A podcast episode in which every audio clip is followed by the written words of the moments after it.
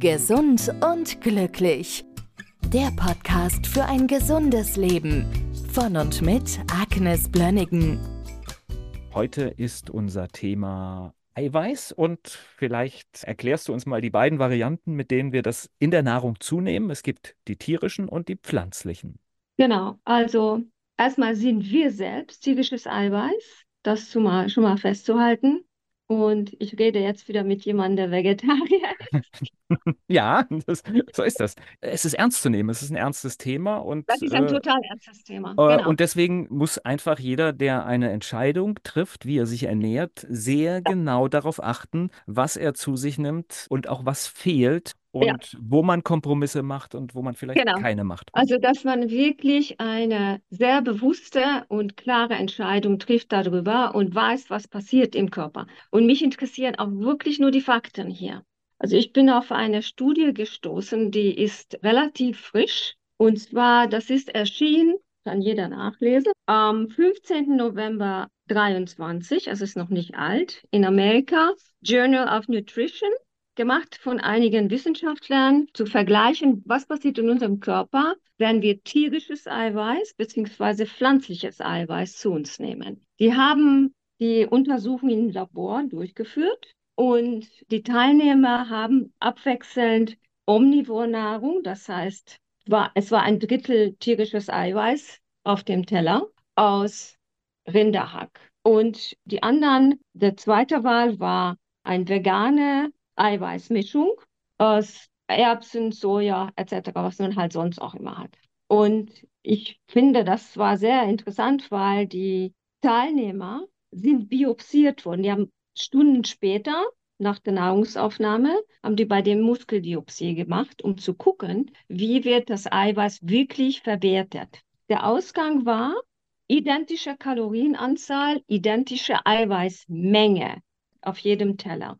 Und man hat geguckt, wie ist die Verwertbarkeit. Und das ist sehr interessant. Also, erstens gilt es nochmal festzuhalten, was für mich auch immer sehr, sehr, sehr wichtig ist, zu wissen, wir brauchen essentielle Aminosäuren. Und warum brauchen wir das? Weil aus diesen Aminosäuren bauen, bauen wir unser Muskel auf. Und warum sind Muskeln so verdammt wichtig? Weil wir Muskeln immer weniger synthetisieren können, je älter wir werden. Wenn, erstens brauchen wir mehr Eiweiß, um die gleiche Menge zu synthetisieren wie vielleicht in früheren Eiweiß, äh, früheren Jahren. Wir müssen Widerstandsübungen machen, also Krafttraining machen, damit diese Synthese auch wirklich gefördert wird. Und wir müssen die entsprechende Eiweiße zu uns nehmen, damit Muskel erhalten wird. Wenn das nicht passiert, haben wir eine Sarkopenie, das heißt, wir verlieren Muskeln. Das führt am Ende dazu, dass wir uns nicht mehr selbst versorgen können. Das ist wirklich verdammt wichtig. Die meisten Menschen landen in Altersheim, weil sie ihre Schuhe nicht mehr zubinden können. Sie können sich nicht mehr sauber halten, weil sie sich nicht mehr waschen können. Wenn sie hinfallen, können sie nicht mehr aufstehen. Das sind die Lappalien, die nicht mehr funktionieren und zum Teil, weil sie nicht genügend Muskeln mehr haben und haben nicht mehr, nicht mehr genügend Muskelkraft um sich wirklich selbst zu tragen und für ihre Körperfunktion zu sorgen. Außerdem neigen ältere Menschen dazu, immer mehr, immer weniger zu essen, vor allen Dingen weniger Eiweiß zu essen. Und das fördert diesen ganzen Prozess.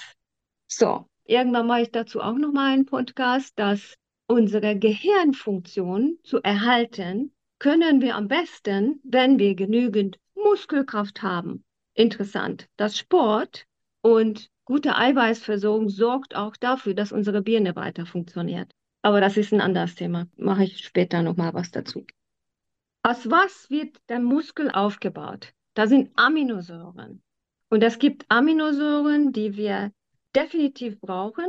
Also zum Beispiel, es geht hier um Leucin, Isoleucin, Taurin, Kreatin, Methionin. Leucin ist einer der Hauptfaktoren, um Muskelsynthese zu produzieren. Haben wir fast nichts davon in Pflanzen. Ganz geringe Mengen. Taurin und Kreatinin haben wir nicht in den Pflanzen drin. Haben wir absolut nicht. Das ist jetzt nicht nur für Muskel wichtig, es gibt noch andere Funktionen. Später mache ich dazu auch noch einen Podcast, wofür Taurin und Keratin noch gut sind. Kollagen, das ist unser Gerüst, Grundbaustein. wird von Lysin, Prolin und hydrolysierten Prolin, das passiert mit Vitamin C, wird zu Hydroxyprolin, daraus wird Kollagen gemacht. Es gibt fast nur tierische Quellen für diese Dinge.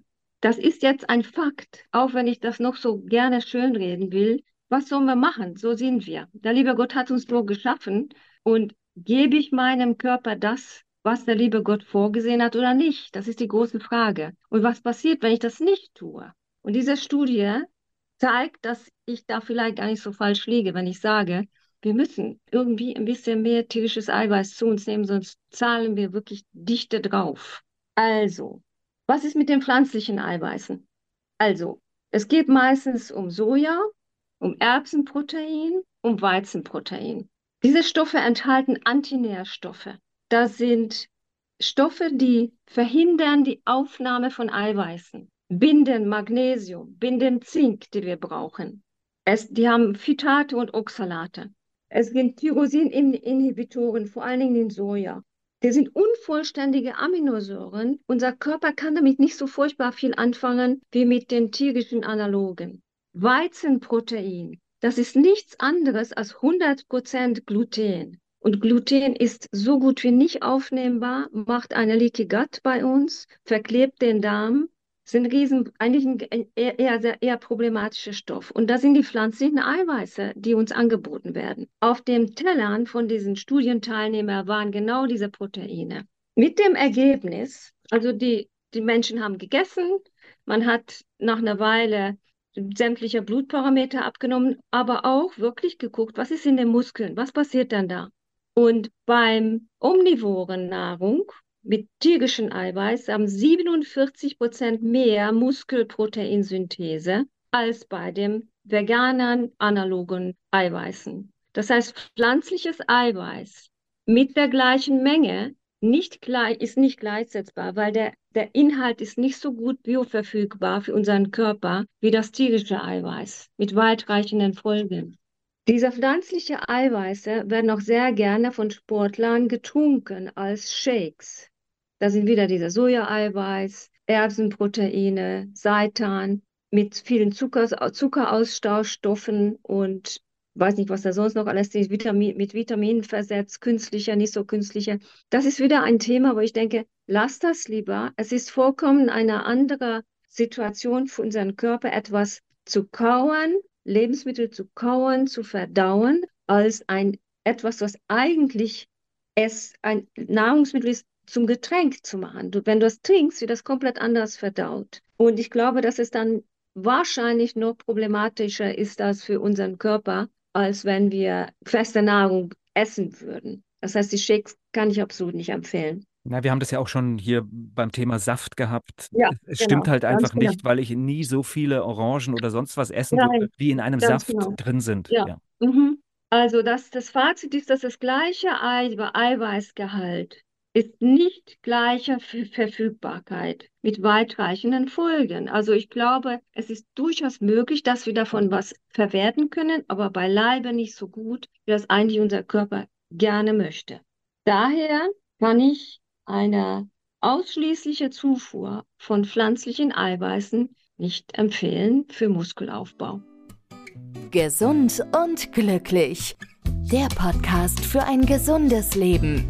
Von und mit Agnes Blönnigen. Die im Podcast dargestellten Inhalte dienen ausschließlich der allgemeinen Information. Sie stellen keine Empfehlung oder Bewerbung der beschriebenen oder erwähnten diagnostischen Methoden oder Behandlungen dar und ersetzen keinesfalls die Beratung durch Therapeuten. Bitte wenden Sie sich bei gesundheitlichen Fragen oder Beschwerden immer an die Therapeutin oder den Therapeuten Ihres Vertrauens.